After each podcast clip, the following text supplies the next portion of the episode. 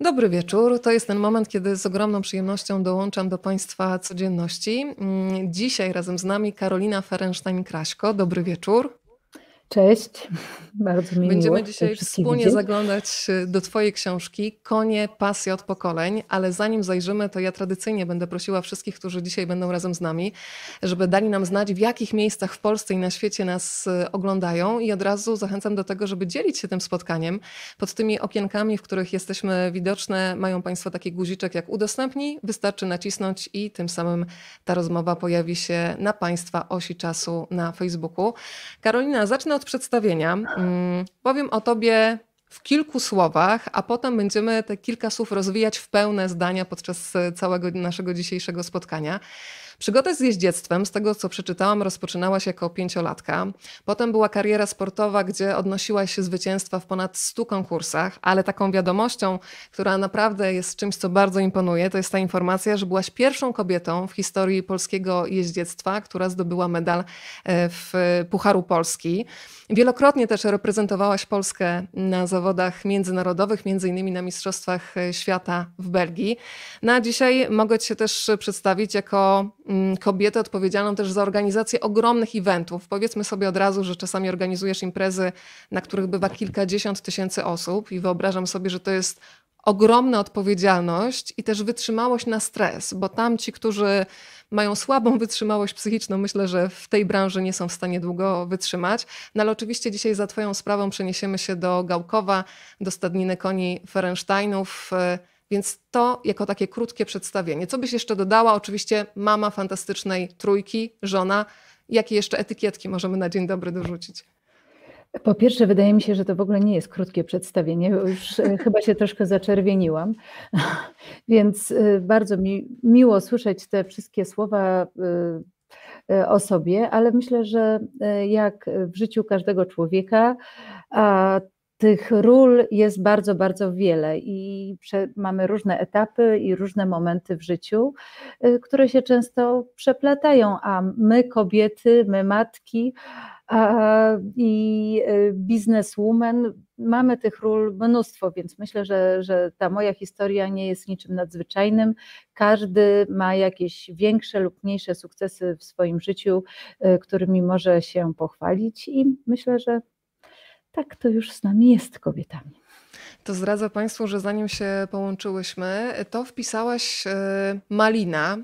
Ja Cię tutaj przemianowałam e, na imię i nazwisko, które masz w dowodzie, ale chciałam zacząć od tego, że podobno imię Karolina, chociaż najpierw może zacznijmy od Malina, a potem powiemy skąd się wzięła Karolina, bo o tym też piszesz w książce. E, Malina skąd? Bo tak mówią na Ciebie wszyscy bliscy i przyjaciele.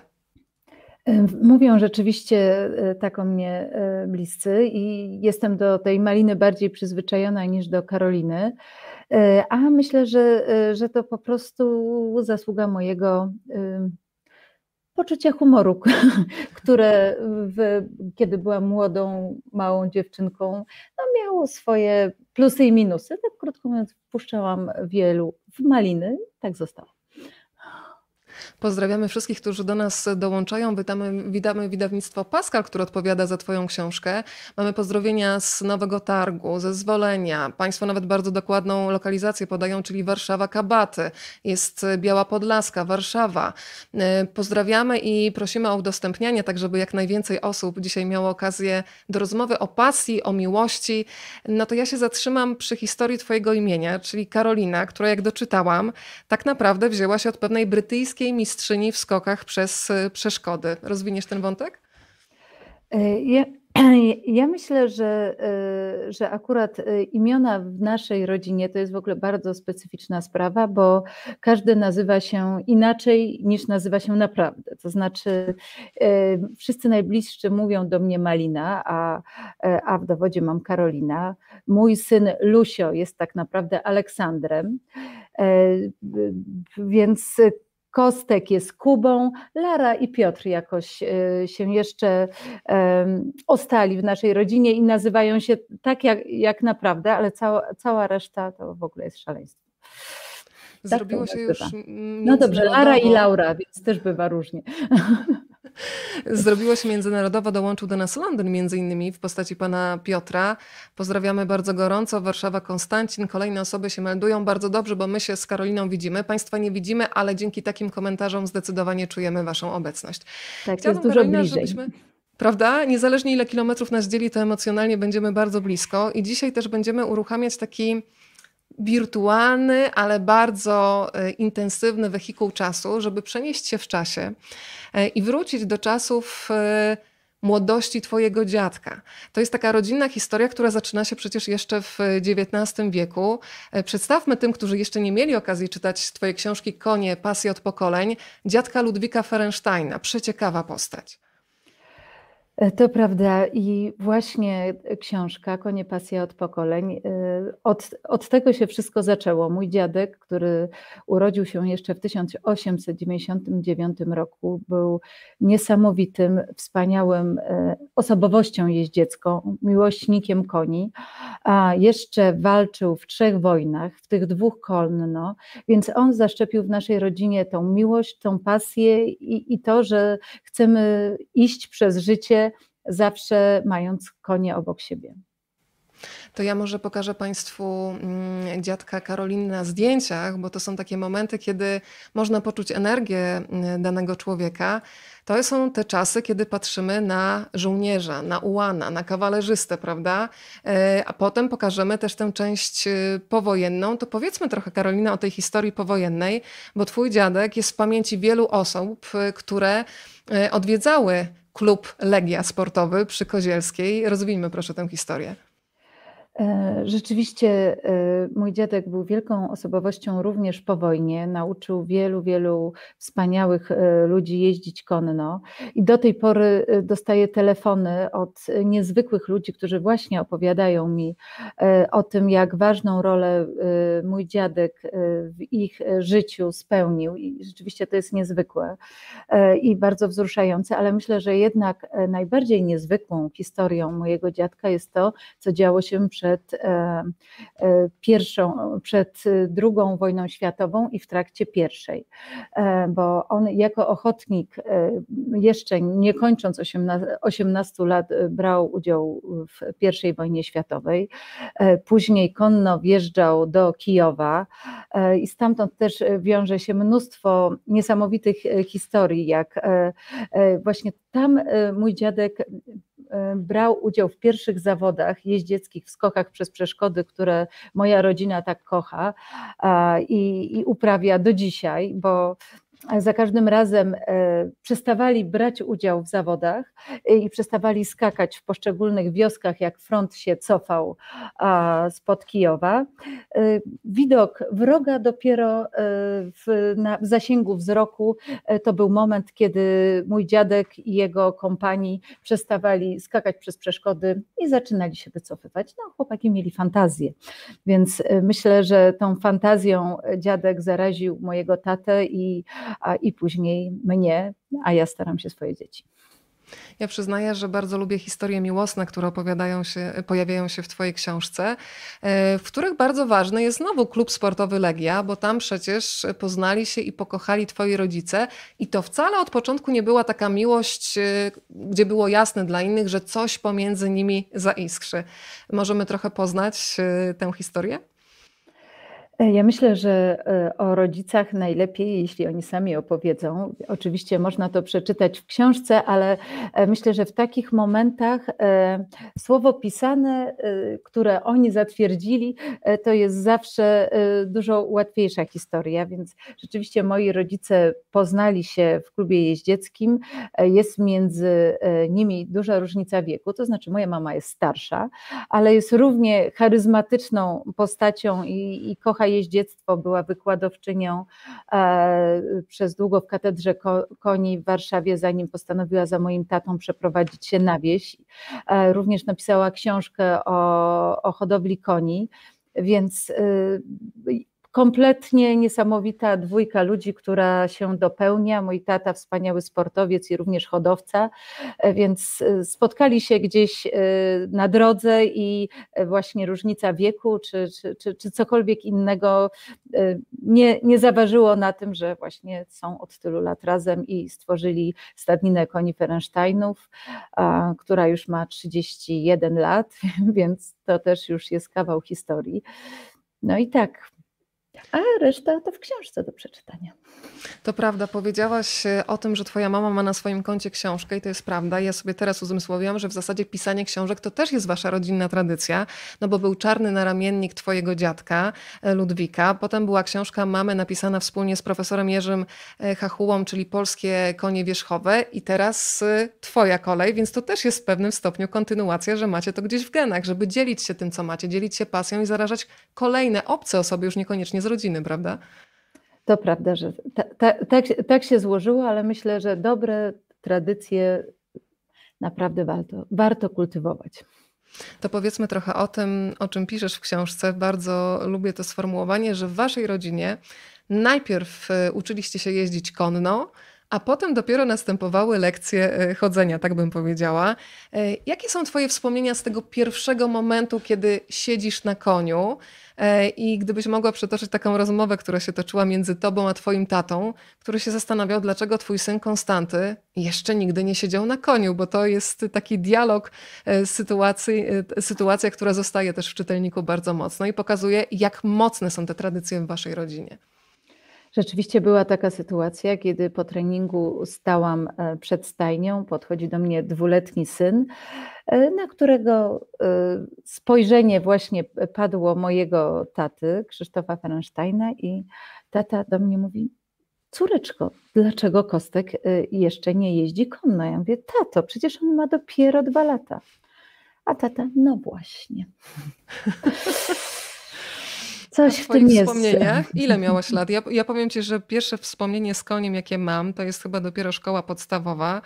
I pamiętam, że byłam w jakiejś zabajce z wycieczką szkolną i pamiętam mojego tatę, który mnie w zasadzie siłą sadza na koniu, będąc przekonanym, że to mi sprawi ogromną frajdę, a ja siedzę na tym koniu i ryczę, więc to jest kompletnie inna historia niż u ciebie, gdzie wszyscy się rwą do tego, żeby usiąść. Jaki masz takie mm, stop klatki pamięci, kiedy sobie uruchamiasz ten pierwszy moment siedzenia na koniu i pierwsze uczucia z tym związane? Ja myślę, że y, w naszej rodzinie nikt się do niczego nie rwie. To jest po prostu absolutnie naturalne. To jest tak jak oddychanie e, to jest część naszego życia. Myślę, że wszyscy jeźdźcy czy ludzie związani z końmi wiedzą, że e, nie da się tego nazwać hobby, tylko to jest po prostu sposób na życie i e, tak wiele trzeba tym zwierzętom oddać, tak wiele poświęcić, e, tak jest to pracochłonne i odpowiedzialne zajęcie, że, e, że, że, że w ogóle nie, nie, nie można tego w ten sposób nazwać, że, że ktoś e, to po prostu jest część e, życia, która, która z nami jest i, i, tak bym to rozumiała. A moje takie pierwsze, e, pierwsze e, wspomnienia, trudno mi powiedzieć, bo to się tak naprawdę zaciera w pamięci i nigdy nie wiem, co jest pierwszą opowieścią, którą usłyszałam o sobie, a co jest naprawdę taką historią, która została mi w głowie. Myślę, że to, co pamiętam, to takie urywki, jak mój tata wrócił z mistrzostw Polski na swoim wspaniałym e, koniu e, Kobryniu. I ja marzyłam od zawsze, żeby właśnie na niego usiąść, co oczywiście było niemożliwe, żeby mała dziewczynka jeździła na sportowym ogierze, który skacze wielkie przeszkody 160, który jest pełen emocji, adrenaliny po takich wielkich startach, więc e, raczej no, no, nie robi się takich rzeczy, ale jak to, jak to zwykle bywa, wyjątki e, potwierdzają regułę. Cześć Jolu, bardzo mi miło, że jesteś z nami, bo ja tutaj widzę przyjaciół, bardzo miło. E, I, e, i muszę, muszę przyznać, że, że w końcu rodzice dali się namówić Pierwszy, pierwszy koń, na którym siedziałam, to był ten wspaniały Kobryń, e, który najpierw e, był razem z nami w stadninie koni Liski i później po latach, ponieważ to była państwowa stadnina, udało się go sprowadzić na emeryturę do Gałkowa i e, pamiętam go jako po prostu członka rodziny wspaniałego konia, który też widocznie nas tak traktował, bo wtedy, kiedy mała dziewczynka wgramoliła się na jego grzbiet, zapomniał, że jest wspaniałym zwycięzcą i niesamowitym, pełnym energii i werwy rumakiem i był super, super grzeczny.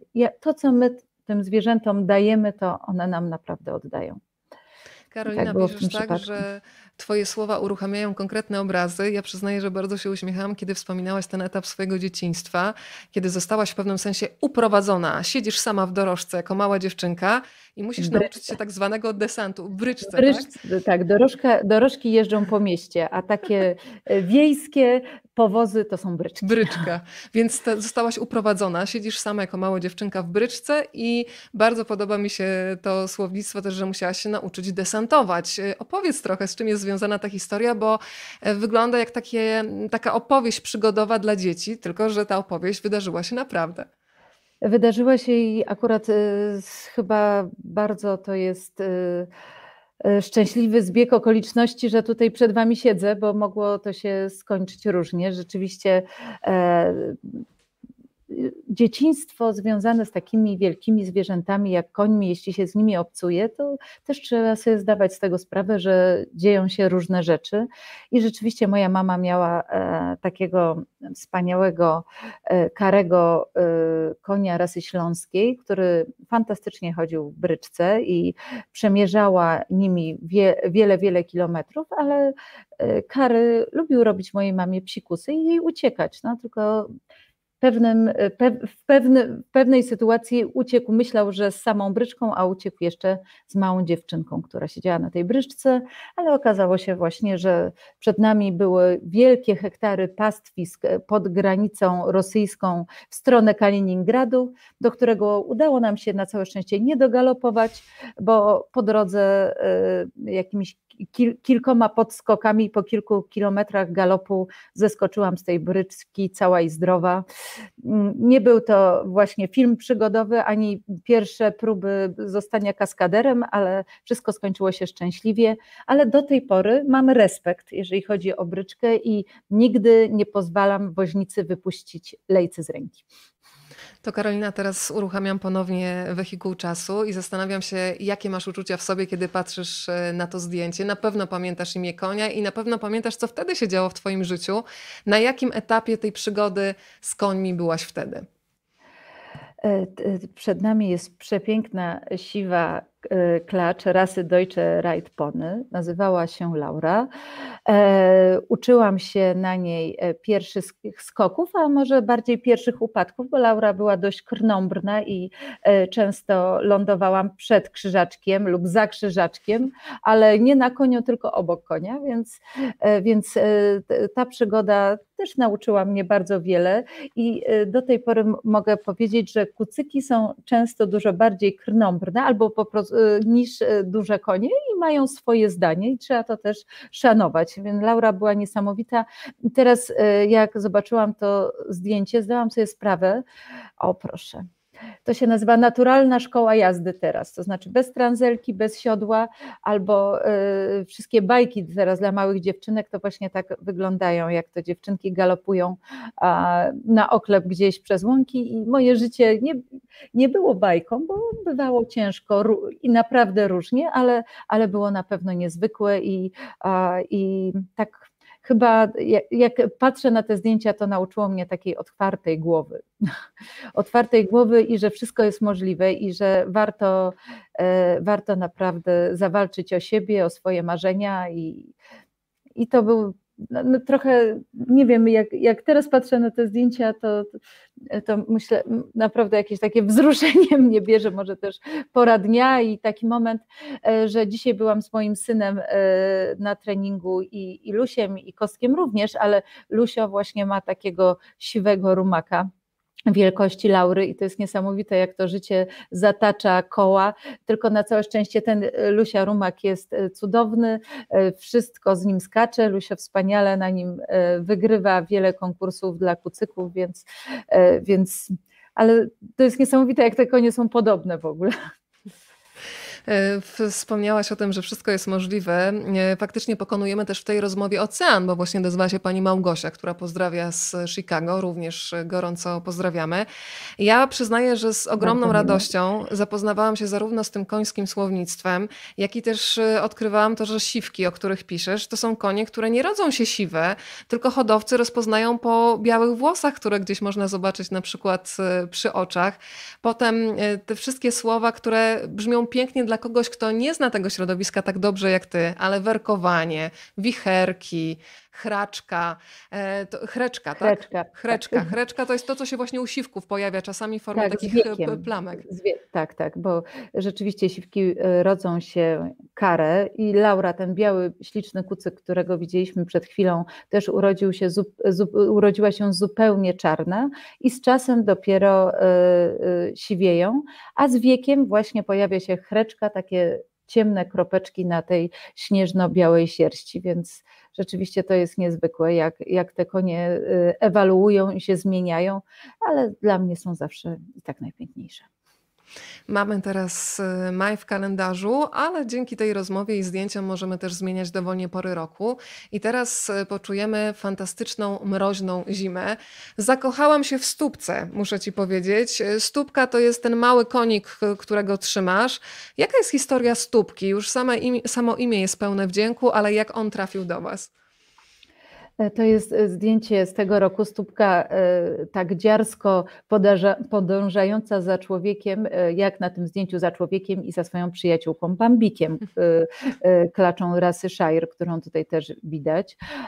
To, to jest zupełnie coś nowego, dlatego że rzeczywiście stópki historia łapie kompletnie za serce, czy nawet za gardło, bo jest to kucyk z interwencji, mieszkała w klatce dla psa, I y, moja przyjaciółka Monika, która też e, jest e, Amazonką, jeździ w naszym klubie, w naszej stadninie i jej siostra właśnie ją w bardzo, bardzo opłakanym stanie znalazły, zabrały stamtąd i od dwóch lat stópka mieszka z nami w Gałkowie, ale ten początek był naprawdę bardzo trudny, bo kopyta stópki miały około mm, pół metra prawie, zawinięte do góry. To naprawdę był makabryczny widok, a, a zbliżenie się człowieka do niej było kompletnie niemożliwe. Udało nam się zadbać o jej kopytka i daliśmy jej szansę tak na pół roku, żeby najpierw zaprzyjaźniła się z naszymi końmi e, i poczekaliśmy na nią, aż ona zaufa nam na tyle, że będzie chciała z człowiekiem nawiązać re, relacje. I muszę przyznać, że dopiero po pół roku stópka najpierw przyszła do moich dzieci, do, La, do Lary właśnie, do mojej pięcioletniej i później do, do Lusia i to one jakby były pierwszymi ludźmi, od których ona ch chciała cokolwiek dostać, e, czy, czy nawiązać jakąś relację. I stópka mieszka sobie na pastwisku, Lara ją odwiedza raz na jakiś czas e, i tak jak ja e, na tym zdjęciu na Laurze sobie jeździ na niej na pastwisku, no i, i tak wygląda teraz życie stópki. Mam nadzieję, że, że nie ma więcej takich koni i, i że jeżeli ktokolwiek z Was zobaczy taką sytuację, błagam, reagujcie, bo trzeba tym zwierzakom pomagać. Konie to są zwierzęta stworzone do ruchu, do przestrzeni, do wolności i e, trzymanie ich e, czy w klatce, czy w boksie bez możliwości ruchu to jest naprawdę barbarzyństwo dbajmy o, o konie i, i, i, i, pamiętajmy o tym, że to są jednak zwierzęta e, do, do życia na walności i do ruchu. I to jest chyba ważne. Tym też się właśnie różnią od psów, że pies dobrze się czuje na kanapie, pies się dobrze czuje z człowiekiem, e, a koń, oczywiście ta relacja z nami jest dla niego ważna, ale przede wszystkim wolność, ruch, pastwisko, łąka czy, czy, czy jazda. Koń nie jest stworzony do tego, żeby żyć w zamknięciu, absolutnie. Przypomniałaś mi e, historię i takiego konia Mirkę, której ja z kolei osobiście bardzo dużo zawdzięczam. To był i jest koń uratowany tak naprawdę przed e, rzeźnią przed moją, przez moją koleżankę. I pamiętam, że Mirka potrzebowała bardzo dużo czasu, żeby nabrać zaufania ponownie do człowieka. To szło w miesiące długie. Ale pamiętam, kiedy zjawiłam się ja już w stajni, kiedy Mirka była w pełni, nazwijmy to, zresocjalizowana, to znaczy może tak inaczej, w końcu mogła przywrócić, przywró- znaczy znowu wróciło zaufanie do człowieka. I ja byłam człowiekiem, który bardzo się bał koni. Mm, I ta moja koleżanka powiedziała, wiesz co, wsiądź, ja nie będę cię do niczego zmuszać, jeżeli poczujesz się niepewnie, od razu schodzisz. I kiedy siedziałam na grzbiecie i patrzyłam, to mój mózg cały czas generował zagrożenia. Co będzie, jak spadnę, a co jeśli coś tam jeszcze. I w tym momencie moja koleżanka powiedziała do mnie: zamknij oczy. I ja na początku pomyślałam, no oszalała. Jeszcze mam zamknąć oczy, to już w ogóle eksploduje ze strachu. Ale stało się coś niezwykłego, ponieważ miałam wrażenie, jakbym przełączyła tryb z myślenia na czucie i w momencie, kiedy zamknęłam oczy, byłam w stanie położyć się na koniu, przytulić do niego. Puściły mi wszystkie złe emocje, więc miałam takie wrażenie, że ten koń jest nauczycielem faktycznie odczuwania, a nie myślenia i że to umysł generuje cały czas jakieś zagrożenie. Mm, twoją książkę rekomenduje m.in. Martyna Wojciechowska, która też tutaj czasami zagląda, więc ją pozdrawiamy, jeżeli będzie oglądać. E, a mówi w tej rekomendacji z perspektywy mamy, mamy Marysi, e, która pisze, że bardzo brakowało jej takiej książki jak twoja, która też pozwoli oswoić trochę różne strachy rodziców, którzy patrzą na swoje dzieci. Czego najbardziej się boją rodzice i czy to nie jest tak, że czasami rodzic generuje lęk przed nauką w dziecku, bo ono samo z siebie idzie odważnie i chce się czegoś nowego nauczyć? Ja myślę, że takim pierwszym, y, pierwszą moją uwagą zawsze do takich słów jest to, że pamiętajmy, że lęk jest bardzo dobry i zdrowy. Y, każdy, y, każdy człowiek, który zdrowo myśli i staje przed jakimś nowym wyzwaniem, a na pewno wielkie, żywe zwierzę, tak, jakim jest koń, absolutnie do takich należy, odczuwa lęk. I lęk daje nam coś, co jest najważniejsze. Oczywiście są dwa rodzaje lęku: taki, który paraliżuje i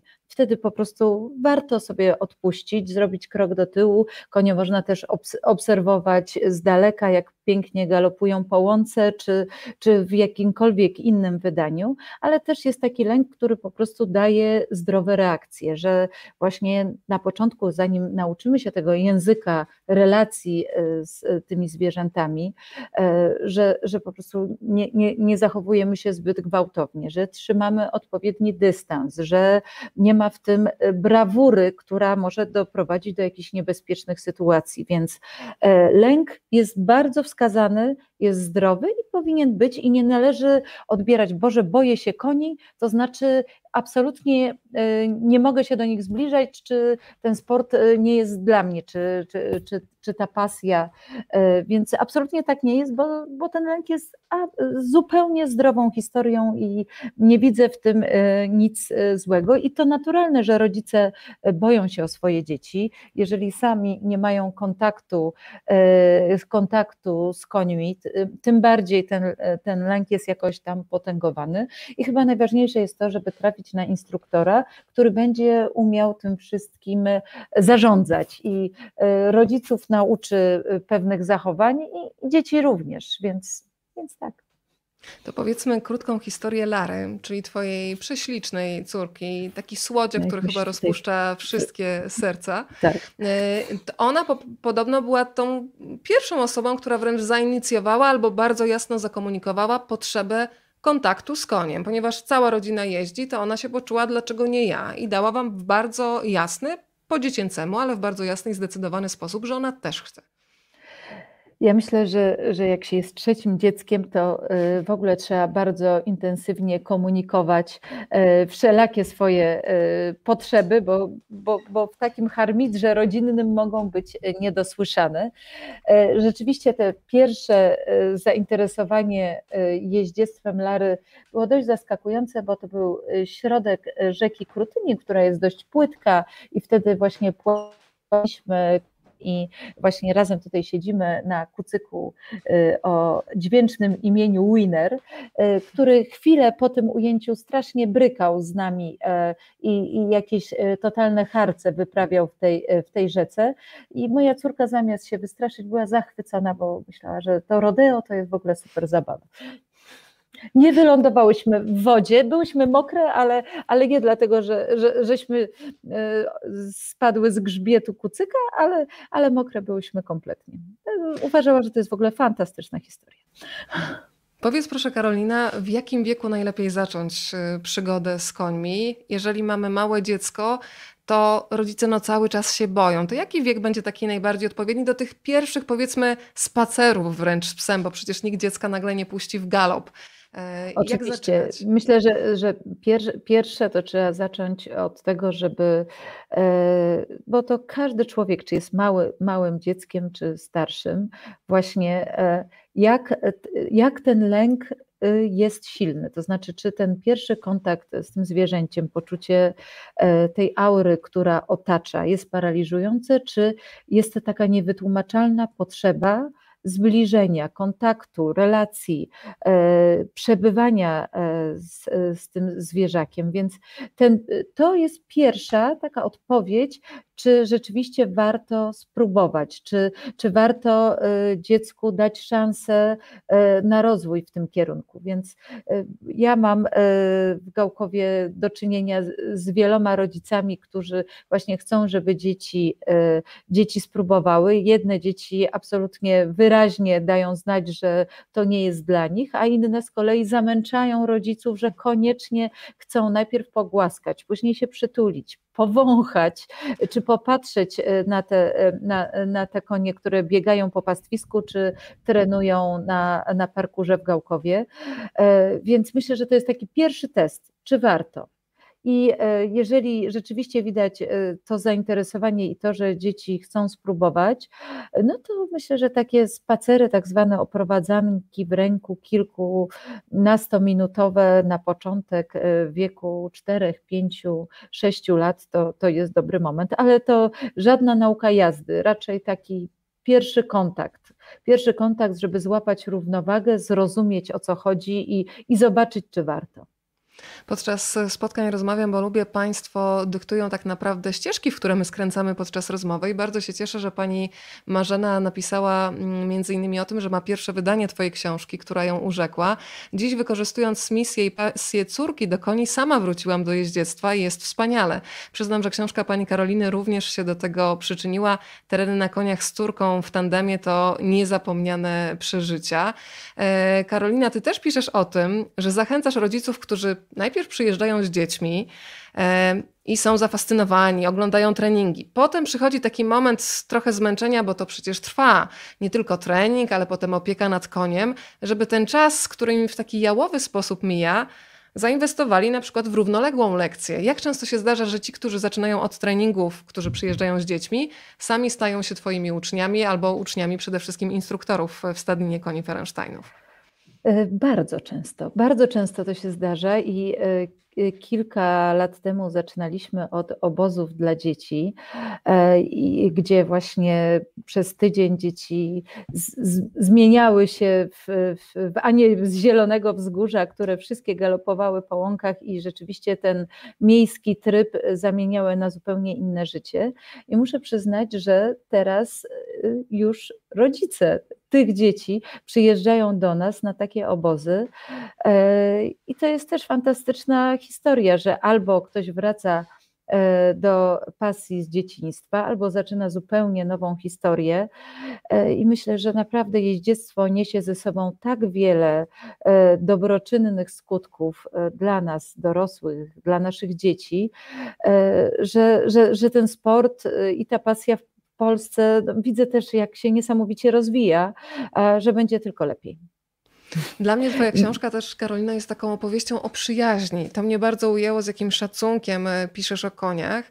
E, I przede wszystkim zatrzymałam się na takim zdaniu, że to nawet nie chodzi o to, żebyśmy my zaufali tylko żeby koń zaufał nam, żeby on się czuł w naszym towarzystwie bezpiecznie, bo od tego bardzo dużo zależy. I piszesz y, o ludziach, którzy w wieku dorosłym zaczynają się jeździć konno e, i paradoksalnie to im jest dużo trudniej niż dzieciom, szczególnie tym, którzy są przyzwyczajeni do zarządzania, do dyrygowania. Jak to obserwujesz, to na czym ta największa trudność polega? E, jeździectwo to jest absolutnie nauka partnerstwa, empatii, wsłuchania się w tą drugą żywą istotę, jaką jest koń. Więc rzeczywiście to jest e, taki moment, że nic tu się nie da zrobić na siłę, bo koń i tak jest od nas silniejszy. Tutaj tylko e, e, przez taką metodę drobnych kroków, wewnętrznego spokoju, opanowania i bez słów, tylko właśnie gestami, które są cierpliwe, spokojne, wyważone, możemy doprowadzić do tego, że ten partner, po drugiej stronie nam zaufa. Więc myślę, że, że, że, że to, to jest też wieździectwo niezwykłe i dla dzieci też takie ważne, bo, bo tu się nic nie da zrobić na skróty. Tutaj koń to, to, to nie jest y, rower, to nie jest piłka, nie można go odstawić do szafy, trzeba się nim opiekować codziennie. Y, potrzebne są konkretne rytuały, potrzeba jest wiele cierpliwości, potrzebne jest wiele wewnętrznego spokoju, opanowania, bo tylko tak jesteśmy w stanie tą relację nawiązać i tylko tak będzie ona y, szła w dobrym kierunku i myślę, że e, dla naszego ludzkiego życia to są absolutnie bezcenne wartości, które sprawdzą się na każdym etapie życia, czy właśnie tak jak rozmawiamy o tym w biznesie, że pan prezes musi potrafić y, troszkę zgiąć kark e, i tą relację spróbować nawiązać e, w zupełnie inny sposób, czy nasze dziecko, które jest przyzwyczajone, że wszystko dostaje tu i teraz, bo trochę nie ukrywajmy, e, zdarza nam się te nasze dzieci rozpuszczać, a tutaj ta relacja nie zadziała. No i chyba dla nas też ta, ta budowanie, to budowanie takiej spokojnej relacji opartej na ważnych, głębokich fundamentach y, jest naprawdę ważne i wartościowe. Państwo są tutaj chodzącą reklamą. Pani Gabriela napisała, właśnie wróciłam z takiego obozu, polecam wszystkim, cudowna pasja, miłość. To dużo miłości i dobrych Pozdrawiam, też wysyłamy. Ja do Pani Gabrieli, a rozumiem, że Karolina właśnie. zna e, Gabrielę, więc tak. E, zresztą tworzymy już taką społeczność, za chwilę się wszyscy będziemy e, mhm. znać, z czego się bardzo cieszę. To, co mnie zainteresowało, to to, że piszesz, że zdecydowaną większość stanowią na takich obozach kobiety. Jak myślisz, z czego to wynika? One pochodzą z różnych branż, z różnych środowisk. E, ale jednak kobiety i jeszcze powiedzmy o tym, ile czasu potrzeba na to, żeby nauczyć się jeździć konno. Myślę o takiej sytuacji, kiedy już po prostu swobodnie się czujemy w siodle, bo przecież uczy się człowiek całe życie i coś nowego odkrywa. E, ja myślę, że to są oczywiście bardzo y, y, osobnicze sprawy. To znaczy, że jednej są takie osoby, którym wystarczy naprawdę tydzień obozu jeździeckiego i już y, potrafią galopować, pokonywać małe przeszkody, czy pojechać z grupą w teren, bo nawet ten obóz, który skończył się kilka dni temu, to, to, to były trzy osoby, które y, przyjechały naprawdę bardzo początkujące, a wyjechały całkiem sprawnymi jeźdźcami byli z siebie bardzo, bardzo dumni ale myślę, że y, tak naprawdę to y, pół roku takich spokojnych y, treningów może dać, e, dać właśnie taki efekt, że jesteśmy jeźdźcami, którzy pokonują e, w trzech chodach i, i już wiedzą o co chodzi. Karolina, pojawiają się pytania. Ja już trochę znam odpowiedź, ale czas, żebyś ty je udzieliła. Czy sądzi pani, że pasja rodzinna przerodzi się u pani dzieci w zawodowe jeździectwo? I tutaj dochodzimy do ważnej odpowiedzi, że że zobaczymy. E, ale na razie e, synowie są bardzo zaangażowani. E, mój starszy syn jest w kadrze narodowej, do której został na początku tego roku powołany, przygotowuje się do Mistrzostw Europy. Młodszy również w kategorii pony startuje w zawodach jeździeckich. W tym roku był siódmy w Pucharze Polski. Za chwilę też pod koniec sierpnia ma Mistrzostwa Polski Polski, więc e, są bardzo zaangażowani i myślę, że sport e, w życiu takich młodych chłopców to jest ważna sprawa, ale czy będą chcieli to kontynuować, to się okaże. No, na razie wygląda, że tak. To skoro jesteśmy przy dzieciach, to pokażę zdjęcie, które bardzo lubię. Przy tym, przy tym zdjęciu też podejmujesz taki bardzo ważny temat obowiązkowości u dzieci i tego, że bardzo łatwo przyzwyczaić dziecko do takiej obsługi, czyli dziecko przyjeżdża z rodzicem na trening, od razu siada na konia, schodzi, oddaje stajennemu i wychodzi. I wtedy zaczyna się traktowanie wręcz zwierzęcia jak roweru, z czym się kompletnie oczywiście nie zgadzasz.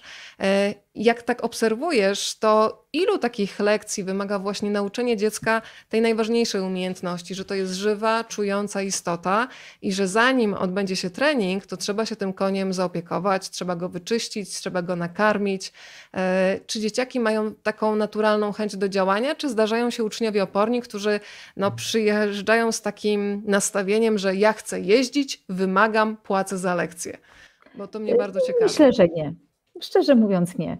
E, raczej ludzie, którzy już się decydują e, w 90%, może nawet więcej e, przypadków, którzy się decydują na tą pasję, to jednak zależy im też na relacji z tym zwierzęciem i nie traktują tego zwierzaka przedmiotowo. Poza tym myślę, że może ja nie mam z takimi osobami do czynienia, bo w Gałkowie by się po prostu nie odnaleźli, e, ale e, myśl, myślę, że za to na pewno dziewczynki mają dużo więcej e, empatii i rzeczywiście opieka nad, nad końmi. Często jest nawet na pierwszym miejscu niż jazda, bo chłopcy bardziej podchodzą do tego sportowo, tu jest rywalizacja, tu jest szybkość, tu są skoki i oczywiście kochają te swoje zwierzaki, ale, ale często to mama musi to futerko tam doczyścić odpowiednio, żeby, bo, bo, bo chłopcy mają trochę jednak inny, inny styl, ale,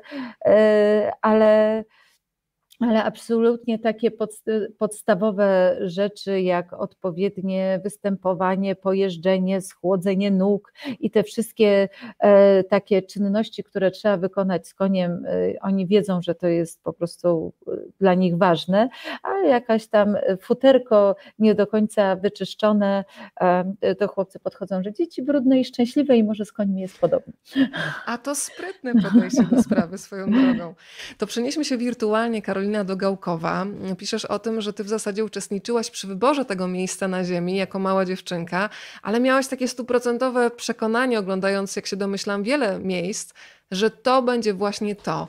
E, pamiętasz dokładnie ten moment, bo tam w Gałkowie ta historia Gałkowa rozpoczyna się z tego, co pamiętam, w 1988 roku, tak? Tak. E, w moim życiu w ogóle wydaje mi się, że dużą rolę odbywa, e, odgrywa intuicja. I myślę, że właśnie konie nauczyły mnie takiego czytania między słowami, odbierania aury, odbierania takich pozawerbalnych historii. I, rzeczywiście tak było z Gałkowem.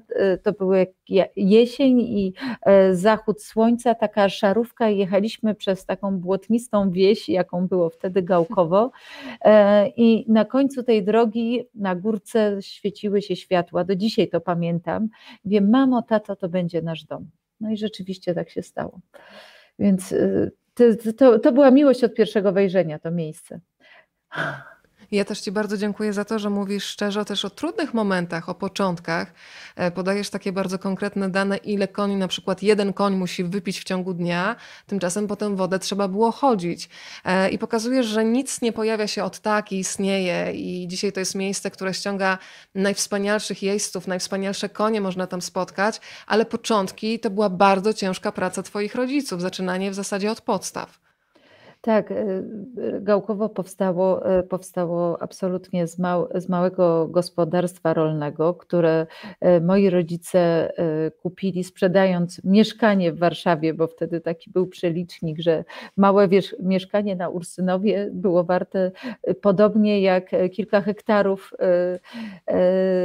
na Mazurach, więc rzeczywiście zaczęło się bardzo skromnie i tak naprawdę wszystko na początku robiliśmy sami łącznie z pojeniem y, pokaźnego stada, że przed szkołą, zanim, zanim poszłam do szkoły, biegałam rano z wiadrami wody, co, co może w lecie czy na wiosnę nie było tak uciążliwe, ale mrozy po minus 20 i y, przymarznięte ręce do wiader, zamoczone pamiętam do dzisiaj.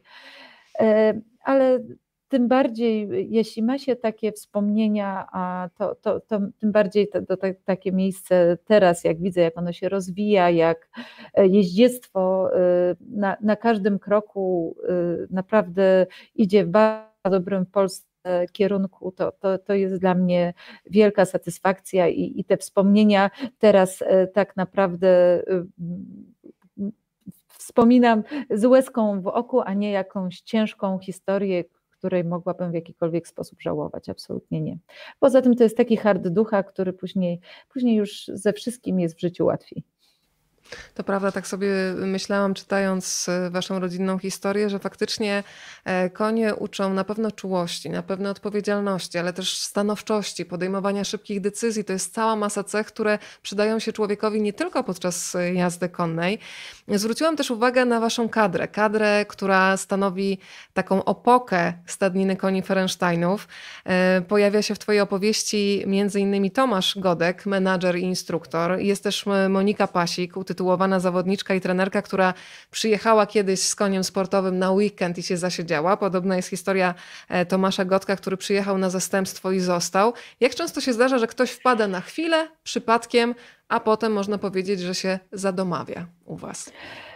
E, rzeczywiście e, tak jest. I z ludźmi, i ze zwierzętami. Większość, e, większość jakby naszej kadry przyjeżdżała na chwilę i, i, rzeczywiście później okazało się, że, że coś ich na tyle przyciągnęło do Gałkowa, że zostali z nami na bardzo długo. I, i Tomek, i Monika to rzeczywiście jest tak naprawdę rodzina. I, i jesteśmy z nimi bardzo, bardzo związani i tworzymy razem, współtworzymy Gałkowo E, I, I to jest naprawdę niezwykłe, jak są zaangażowani w rozwój tego miejsca e, i, i po prostu jak tak, tacy prawdziwi miłośnicy koni.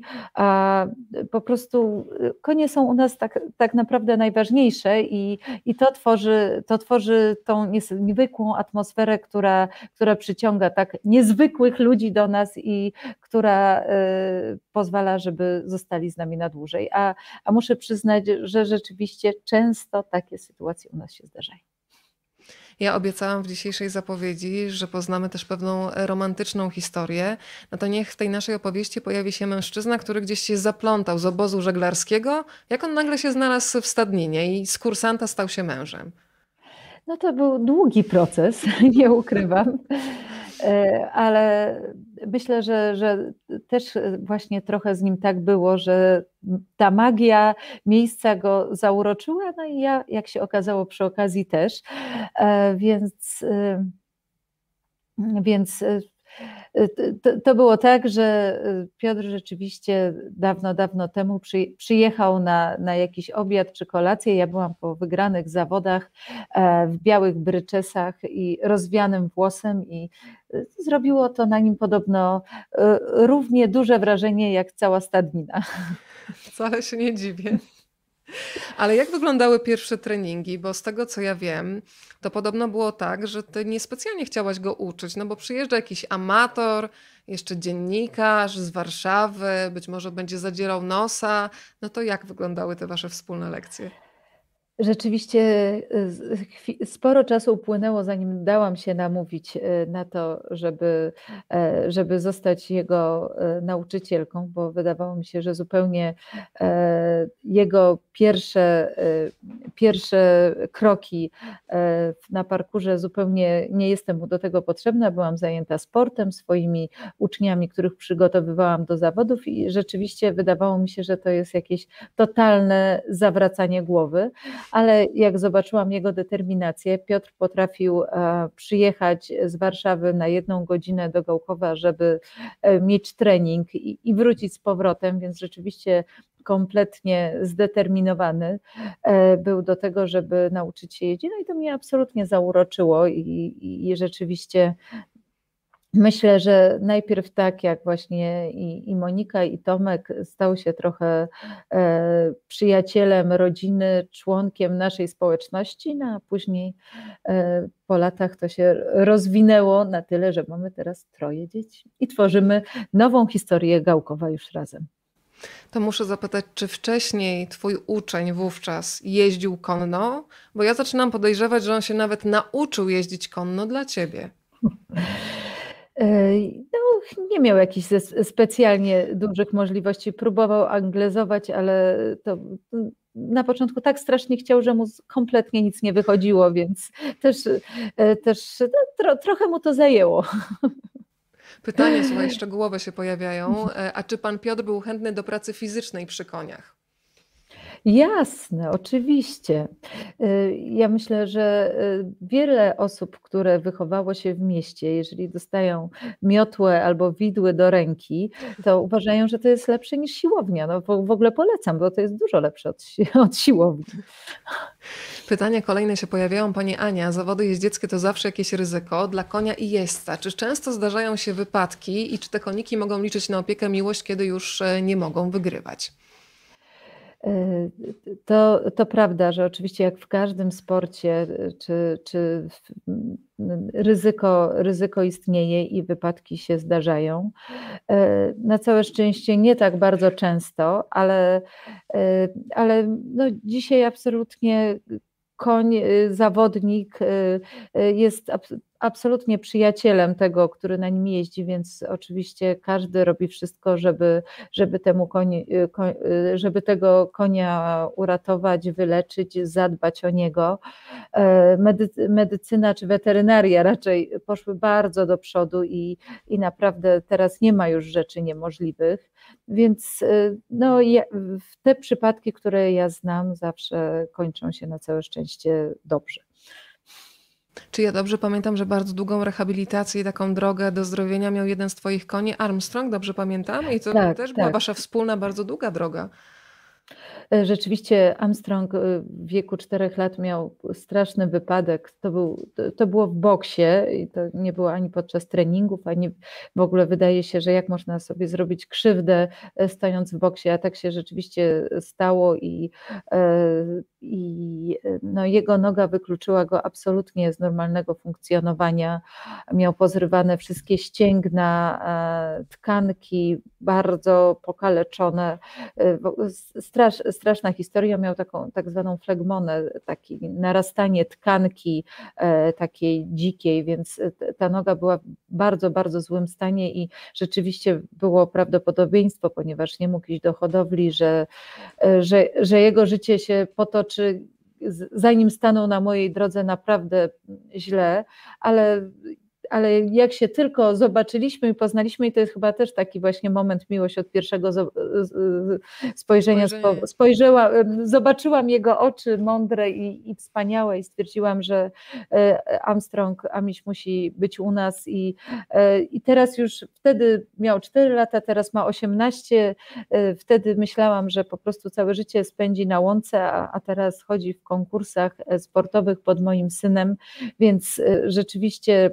jego rehabilitacja trwała ponad 5 lat, ale, ale, ale jak widać, zakończyła się sukcesem i, i wszystko jest dobrze. Karolina, to jeszcze się zatrzymam na takim zdaniu, które bardzo często funkcjonuje w formie takiej metaforycznej. Jeśli spadać, to z wysokiego konia. E, ty nie polecam. że również w sensie dosłownym, ale podobno lepiej z wysokiego. Jak to Nieprawda. jest? Nieprawda. No, ja za każdym razem jak spadnę z Armstronga, a Armstrong ma 1,83 m wzrostu, e, to nawet jeżeli to jest jakiś e, taki upadek mało, mało intensywny, to odczuwam skutki tego upadku dość długo, więc więc A nie jak... polecam spadać z wysokich koni. A jak się przełamujesz po tym momencie upadku? Bo znam sporo osób, które nie są w stanie już tego lęku mm, przemóc i po upadku, szczególnie po jakiejś mocniejszej kontuzji, no niestety wycofują się z jeździectwa. E, to jest ta metoda jak przy wypadku samochodowym, żeby jak najszybciej, na ile to jest możliwe, oczywiście znowu zasiąść za kierownicą, a tutaj wsiąść na konie, to działa? Tak, tak, tak, tak też jest y, z, z końmi. Zazwyczaj po upadku pierwsze, co trzeba zrobić, to po prostu wsiąść w siodło i, e, i to jest taki pierwszy moment, żeby rzeczywiście ten lęk nie został z nami na, na dłużej, ale oczywiście po każdym takim mocniejszym upadku utrzymuje się ten respekt y, i, i, i też trzeba dać sobie więcej czasu i, i, i chwilę takiego chilloutu, żeby, żeby wrócić do normalnej jazdy i normalnego funkcjonowania. I ja to też mam, że jak spadnę, to, to później przez dłuższy czas, zanim e, e, no, potrzebuję tak chwili, żeby wrócić na 100% od razu. Kojarzysz mi się, Karolina, na pewno z Nie od odwagą. razu, właśnie. Tak, kojarzysz mi się na pewno z odwagą. Jak y, to sformułowanie, gdybyśmy je potraktowały metaforycznie, jeśli spadać to z wysokiego konia, przekłada się na Twoją codzienność? Czy masz w sobie taką łatwość wychodzenia poza strefę komfortu i sprawdzania swoich możliwości cały czas w nowych dziedzinach, mając gdzieś z tyłu głowy, bo to każdy przecież z nas ma, że może się na przykład coś nie udać? Jesteś bardziej asekuracyjna, czy jednak z tym lękiem na ramieniu, ale ruszysz do przodu? Najwyżej spadniesz. Jakie jest Twoje podejście? E, Jestem ostrożna. Właśnie myślę, że konie mnie nauczyły ostrożności. Wszystko, e, co robię, to staram się sprawdzić i powolutku dążyć e, do, e, do, do, jakichś, e, do jakichś swoich celów. Właśnie myślę, że nie spadam z tego wysokiego konia. Oczywiście mówię o życiowych decyzjach, mówię o jakichś dużych planach. Jestem zwolennikiem e, małych kroków i takiego przygotowywania sobie gruntu, aczkolwiek czasami w życiu też potrafię zaszaleć i, w wolnym czasie sprawdzić jakieś swoje możliwości, ale, ale w pracy jestem ostrożna. I w Ja sporcie lubię- również. I Ja jeszcze pokażę jedno ze zdjęć, któ- przy którym sobie pomyślałam, że no skoki przez przeszkody to jest coś, co jest dla mnie naprawdę ogromną odwagą, a jednocześnie zazdroszczę jeźdźcom takiego stopnia zespolenia ze zwierzęciem, które powoduje, że naprawdę możecie no, mieć takie poczucie, że razem lecicie, unosicie się nad e, tą ziemią. E, opowiedz proszę o takich twoich najważniejszych wydarzeniach, e, myślę o tych wydarzeniach i występach sportowych, kiedy miałaś takie poczucie absolutnej jedności z koniem. E, Teraz e, właśnie takie momenty, kiedy przychodzą mi do głowy, to e, są dwa parkury, takie przez całe moje życie chyba dla mnie najbardziej niezwykłe. Jednym z nich jest finał Mistrzostw Polski na Legii Kozielskiej, właśnie tam, gdzie mój dziadek uczył jeździć, jeździć no jeszcze później jeszcze w Zaborowie uczył jeździć konno, czy mój tata spędził młodość też na Legii Kozielskiej. E, I e, pamiętam, jechałam na moim ukochanym paradoksie i rzeczywiście to był taki totalnie niezwykły parkour. Paradoks był bardzo emocjonalny, zawsze bardzo takie duże parkury przeżywał, denerwował się, nawet się wspinał.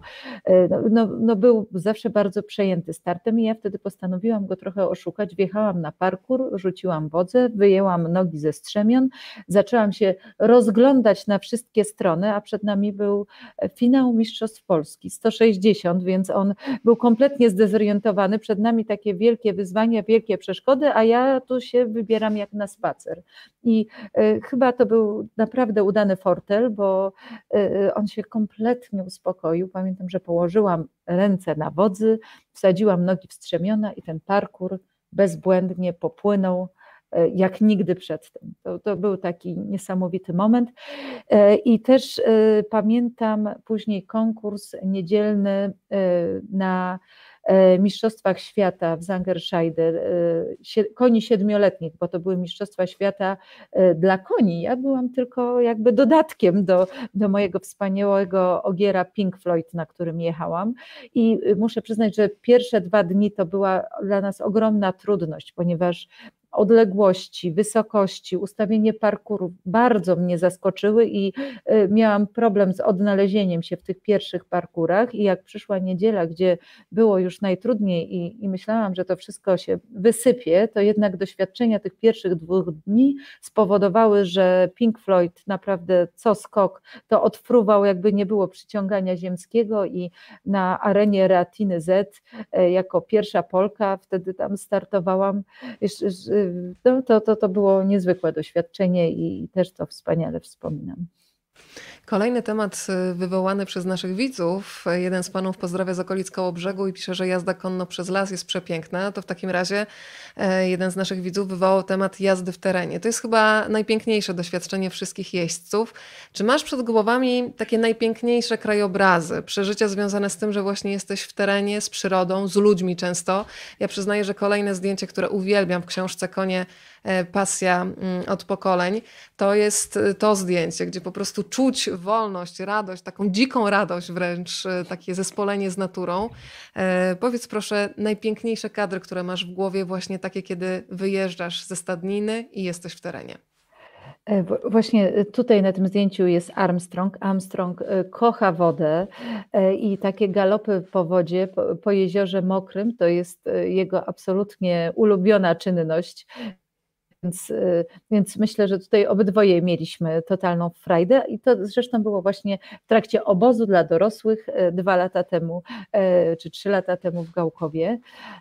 I, ale kadr, który teraz mam w głowie i który najbardziej chyba na całe życie zapamiętam, właśnie na tym jeziorze mokrym, ale w zimie. E, w zimie, kiedy to, to, był bardzo e, niezwykły moment i taki bardzo rzadko się zdarzający, ponieważ jezioro zamarzło na taką grubość, e, że można było po niej swobodnie galopować konno.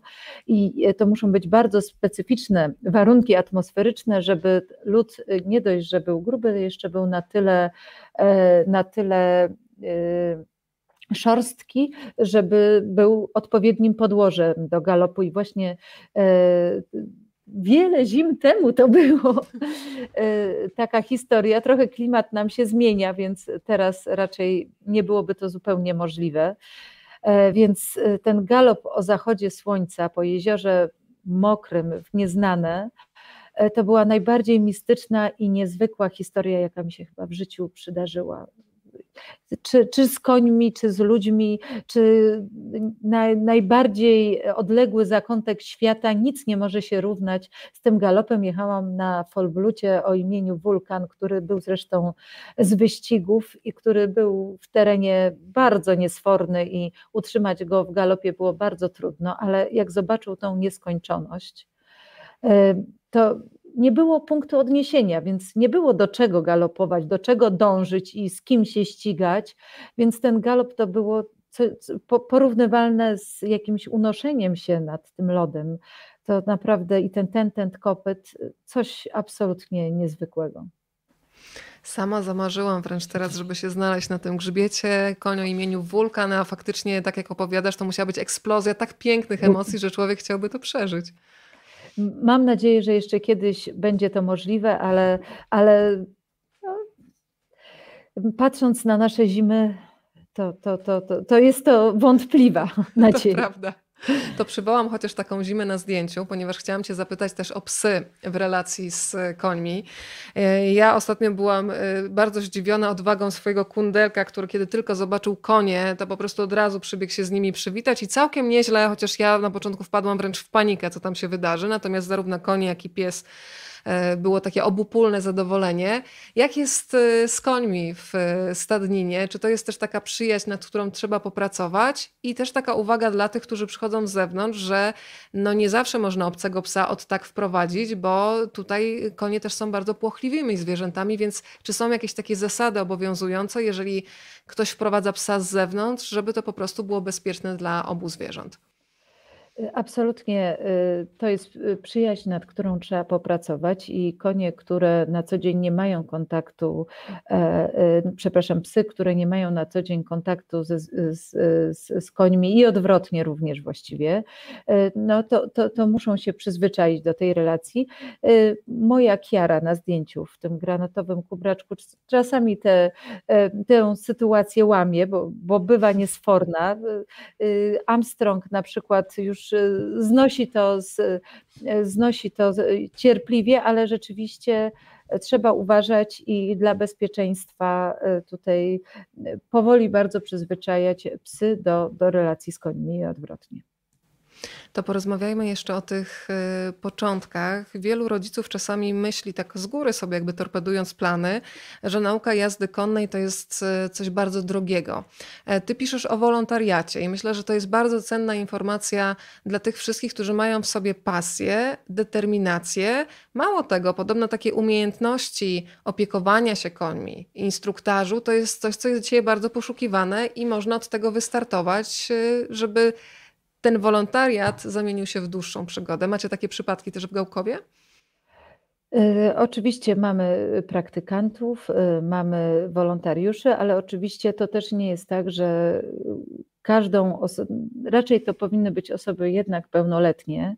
Tak. Y, I, i to, to, nie jest tak, że romantyczny, romantyczną wizję, że każde dziecko, które ma ochotę jakby poobcować z końmi, zostanie przyjęte na wolontariat, bo oczywiście zanim to doświadczenie e, się e, zdobędzie, to mija sporo czasu, e, więc myślę, że jednak na początku nauka jazdy konnej kosztuje tyle samo, co pianino, co lekcja angielskiego, czy, czy tenisa, czy, czy, czy baletu, więc myślę, że absolutnie w tym przypadku, e, zanim zostanie się wolontariuszem, to to doświadczenie podstawowe trzeba, trzeba zdobyć, ale jeśli ktoś naprawdę chce i pokocha te konie, i, i, i to takie doświadczenie w stadninach e, już e, bardziej poważne, oczywiście można, można zdobyć i niekoniecznie trzeba za nie płacić. Chciałabym, żeby jeszcze w tej historii pojawił się twój tato, Krzysztof Ferenstein.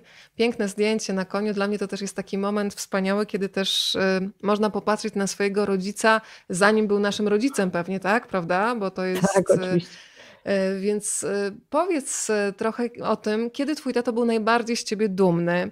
Ja już wspominałam o tym, że imię dostałaś na cześć Caroline Bradley, czyli brytyjskiej mistrzyni w skokach przez przeszkody, która była objawieniem światowego jeździectwa w latach 70. No to był chyba taki jasny znak, że tato chciał, żebyś pokochała jego pasję. Kiedy był najbardziej dumny? patrząc na Twoje osiągnięcia, myślę, że to jest takie obopólne wzruszenie, kiedy widzi się też dumę własnego rodzica w jego oczach, w spojrzeniu, w słowach się czuje. Jasne, ale muszę powiedzieć, że z moim tatą to też nie jest takie proste, bo mój tata nie przepada za trenowaniem. I ja w dzieciństwie, tak, ja w dzieciństwie naprawdę musiałam się bardzo postarać, żeby zasłużyć na to, żeby tata zaczął mnie trenować. Później się przyznał, że on się po prostu tak panicznie bał, żebym jeździła, że, że nie mógł na to patrzeć, że jego mała córeczka galopuje na tych wielkich rumakach, więc to zostawiał absolutnie mojej mamie i moja mama była moim pierwszym trenerem, która była zawsze szalona i pełna fantazji, więc na tych treningach naprawdę dużo się działo.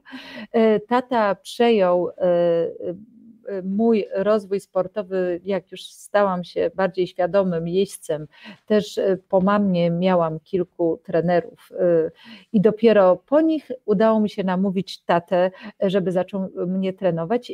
Teraz rozumiem, dlaczego, dlaczego to było takie takie trudne, bo e, nie ukrywam, że, e, że były bardzo burzliwe te treningi.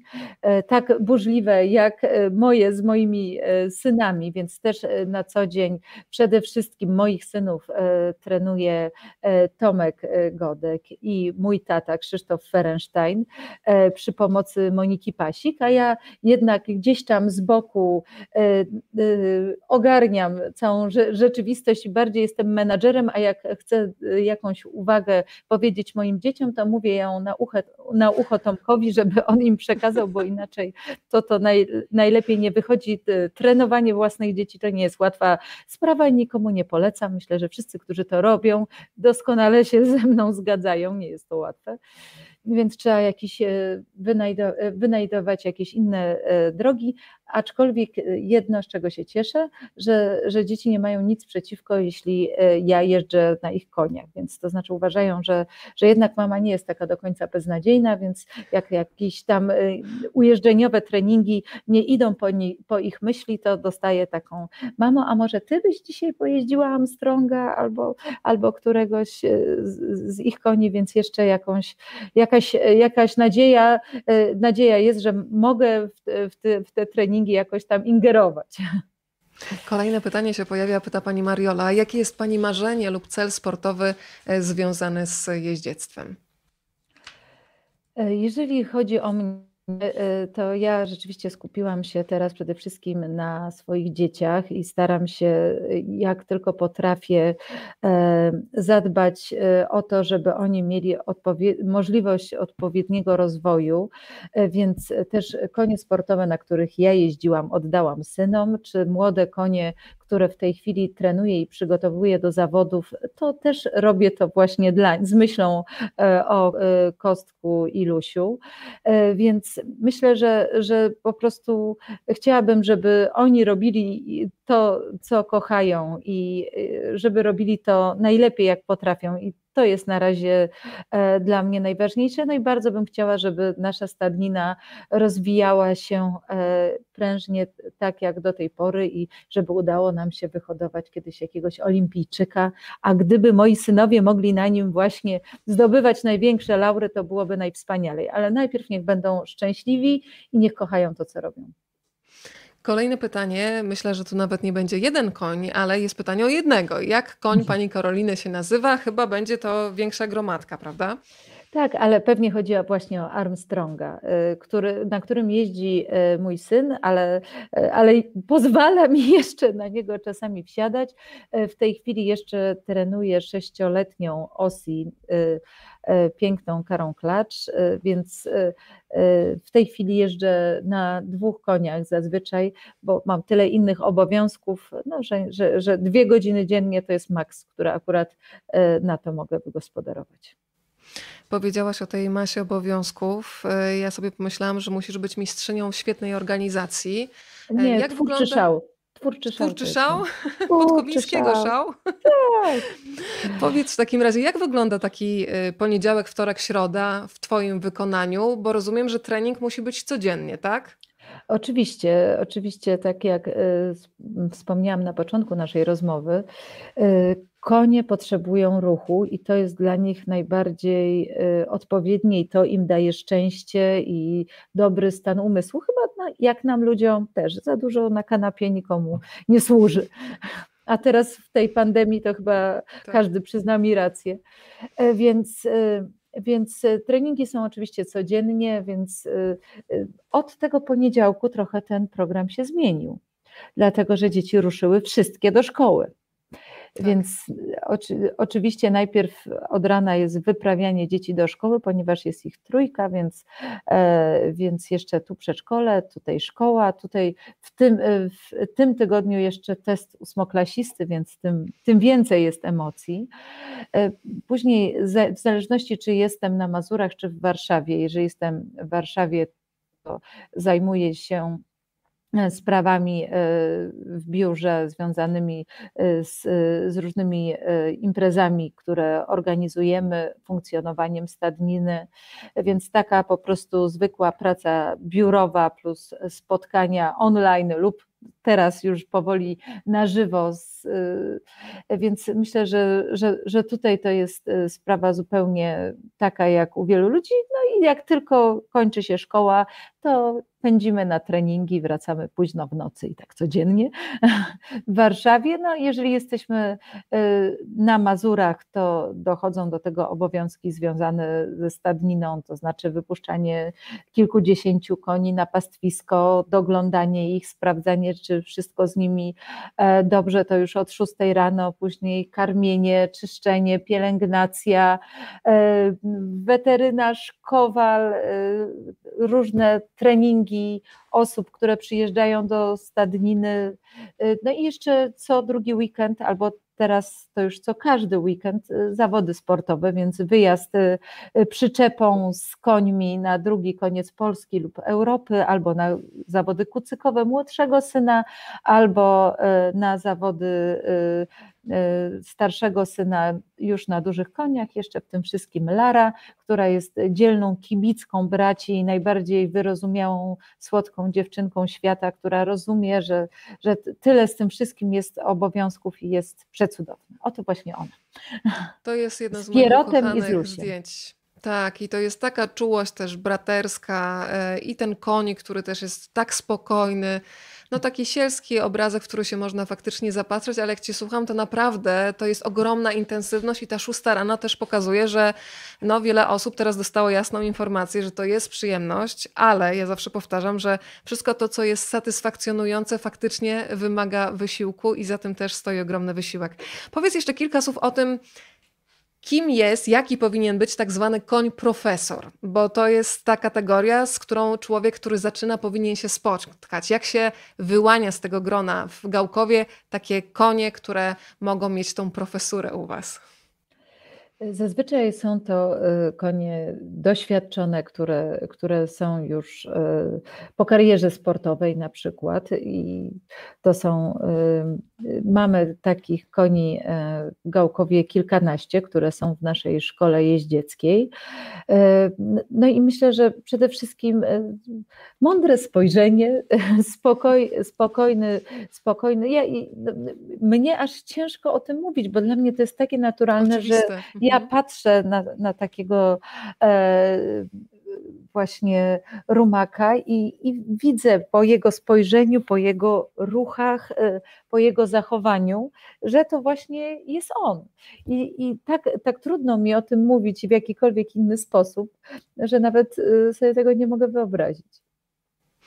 Czyli to już jest rzeczywiste. Co to znaczy tak. nauczyć się myśleć jak koń? Yy, przyznam ci się, że yy, czasami człowiek faktycznie nie myśli o pewnych rzeczach, które mogą spłoszyć konia.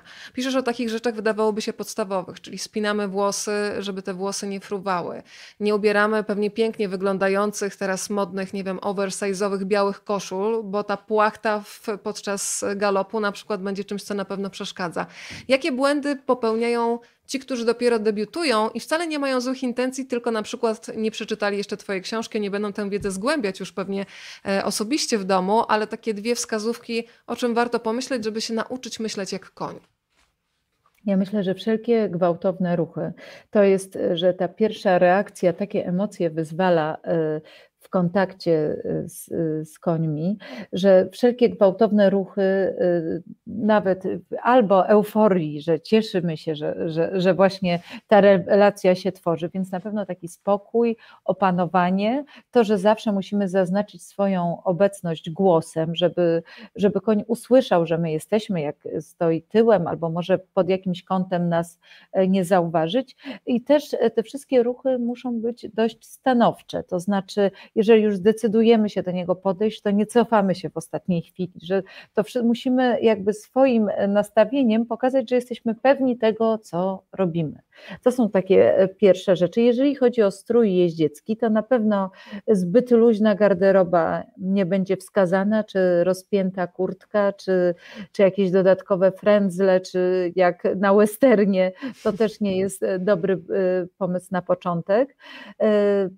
I i, I, myślę, że, że to wszystko. Myślę, że naprawdę najpierw trzeba zdać się na doświadczonego instruktora, który nas przez to wszystko poprowadzi. Nic tutaj na początku sami nie zdziałamy. Musimy, musi ktoś nam w tym pomóc. Mam nadzieję, Karolina, że czytasz komplementy, które płyną w Twoją stronę. Silna kobieta, ale delikatna, wrażliwa i uważna, fantastyczna mama. Tak, ta subtelność też jest y, ogromną siłą twoja, Twoją, Karolina. Z dużą przyjemnością się Ciebie słucha. Y, chciałabym jeszcze, żebyś powiedziała o tym, na czym polega praca, uwaga, nad przepuszczalnością konia. Wiesz, można do ciebie wykonać telefon, a ty powiesz, pracuję nad przepuszczalnością i dla kogoś spoza branży będzie to kompletnie niezrozumiałe. O co chodzi?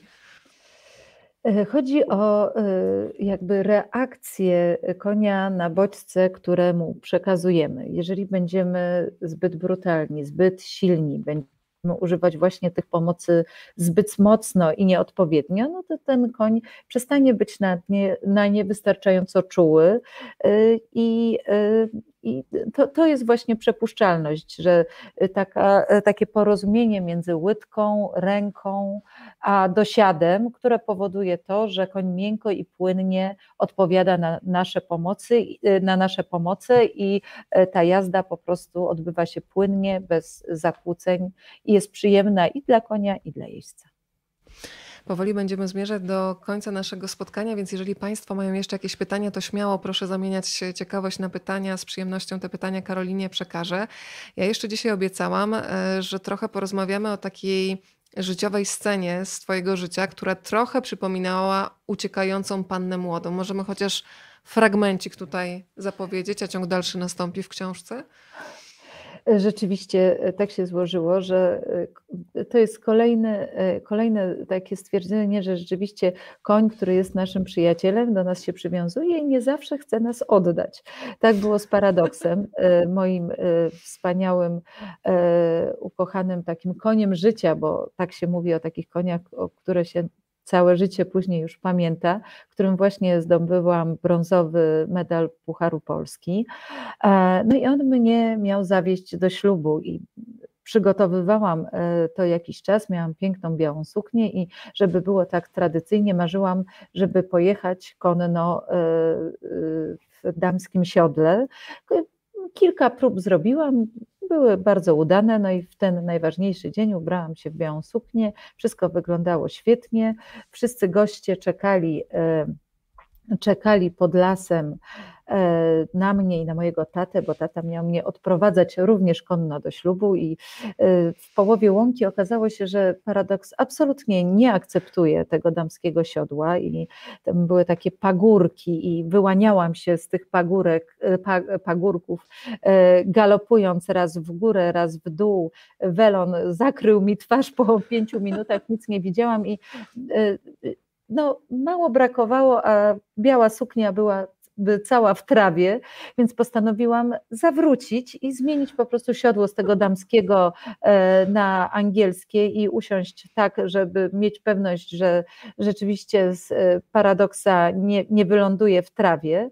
No i moment, kiedy zawróciłam i pogalopowałam w stronę stajni, no wszyscy goście e, stojący e, pod lasem i czekający na całą ceremonię zaczęli dopytywać mojego e, męża, wtedy, wtedy narzeczonego, czy on jest pewny, że ja wrócę, no bo ja gdzieś oddalam się galopem zupełnie nie w tym kierunku, co trzeba. A on stoickim spokojem mając wtedy naszego rocznego syna na ręku, powiedział: Jeśli nie do mnie, to do niego, na pewno wróci. No i oczywiście miał rację. Wiesz, co tak teraz się stało. Później było rów, y, y, równie barwnie przez, y, przez, całą, przez cały ślub i wesele, więc dobrze się zaczęło. Wiesz, o czym teraz pomyślałam? Że też odwróciłaś fantastycznie rolę, że zazwyczaj to nam przecież wpojono w bajkach, że to dziewczynka czeka, aż on wpadnie na rumaku, na białym koniu, a to ona wjeżdża, potem w galopie odjeżdża, trzyma go jeszcze w niepewności e, i dopiero może się to zakończyć e, szczęśliwym finałem. Faktycznie piękna e, filmowa scena. Państwo tutaj komentują, że bardzo ciekawa historia, piękna opowieść. Państwo będą mogli kontynuować tę opowieść już osobiście, bo zapewniam, że dzisiaj z Karoliną opowiedziałyśmy może no, jedną dziesiątą opowieści, którą znajdziecie w środku. Powiedzmy Karolina, że z jednej strony to jest, nie wiem jak ty to odbierasz, ja mogę powiedzieć jako czytelnik, na pewno takie kompendium wiedzy dla tych wszystkich, którzy chcą zacząć e, swoją przygodę z jeździectwem, ale równie istotna jest równolegle przebiegająca ta historia rodzinna wasza, historia miłości, e, historia też pasji, e, poświęceń, których wymagają pewne konkretne decyzje. Gdybyś miała powiedzieć sama w takich dwóch, trzech słowach, czym dla ciebie tak najmocniej jest książka Konie, pasji od pokoleń, to co byś powiedziała?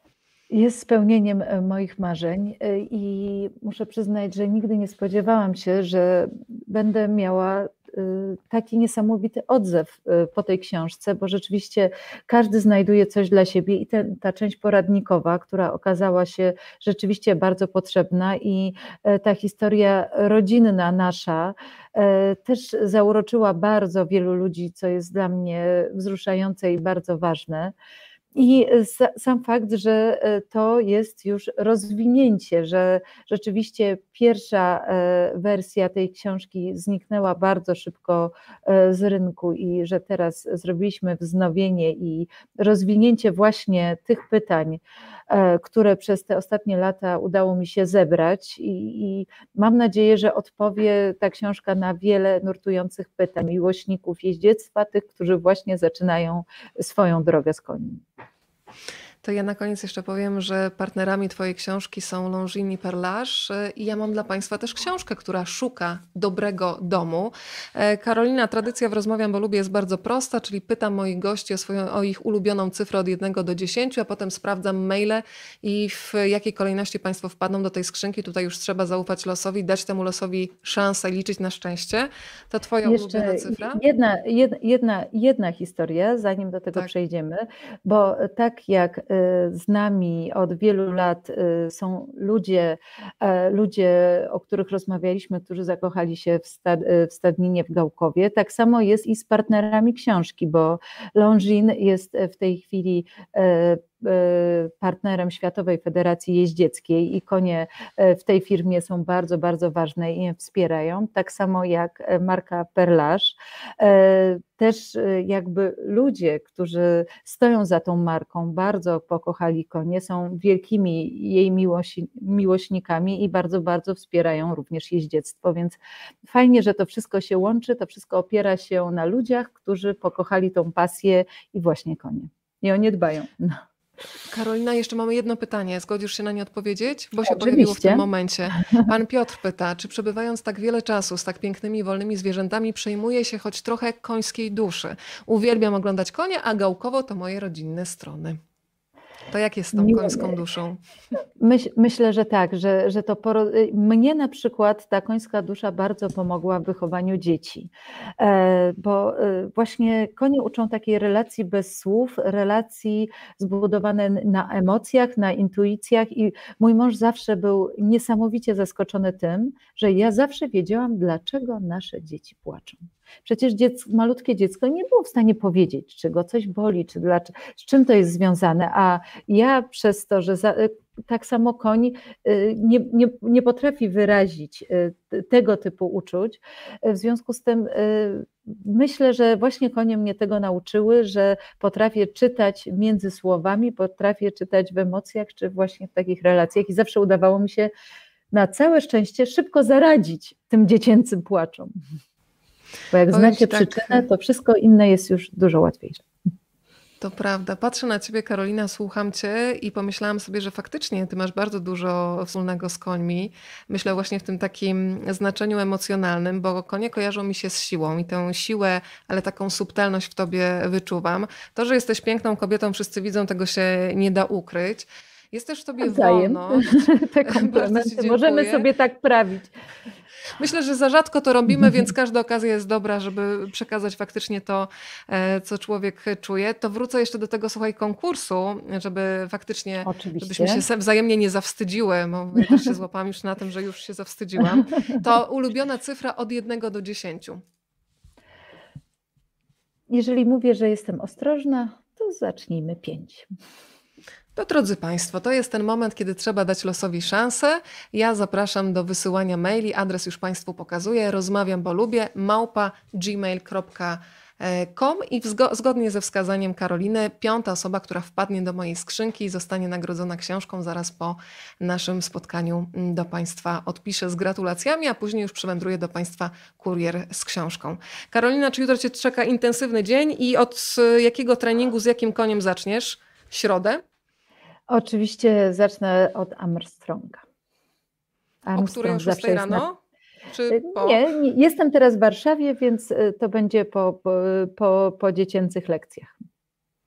Bardzo Ci dziękuję za to spotkanie. Państwu dziękuję za piękną energię, komentarze i pytania. Zapraszam też na jutro. Widzimy się z Grażyną Jagielską, a porozmawiamy o jej książce Wszystkie moje domy. Startujemy o godzinie 20.30. Karolina, pięknie dziękuję za Twój czas, Dziękuję wrażliwość y, i życzę jak najwięcej takich pięknych momentów, jakie opisujesz na przykład nad jeziorem Śniardwę, kiedy tę wolność w galopie można poczuć. Pięknie Ci dziękuję. Ja również dziękuję wszystkim.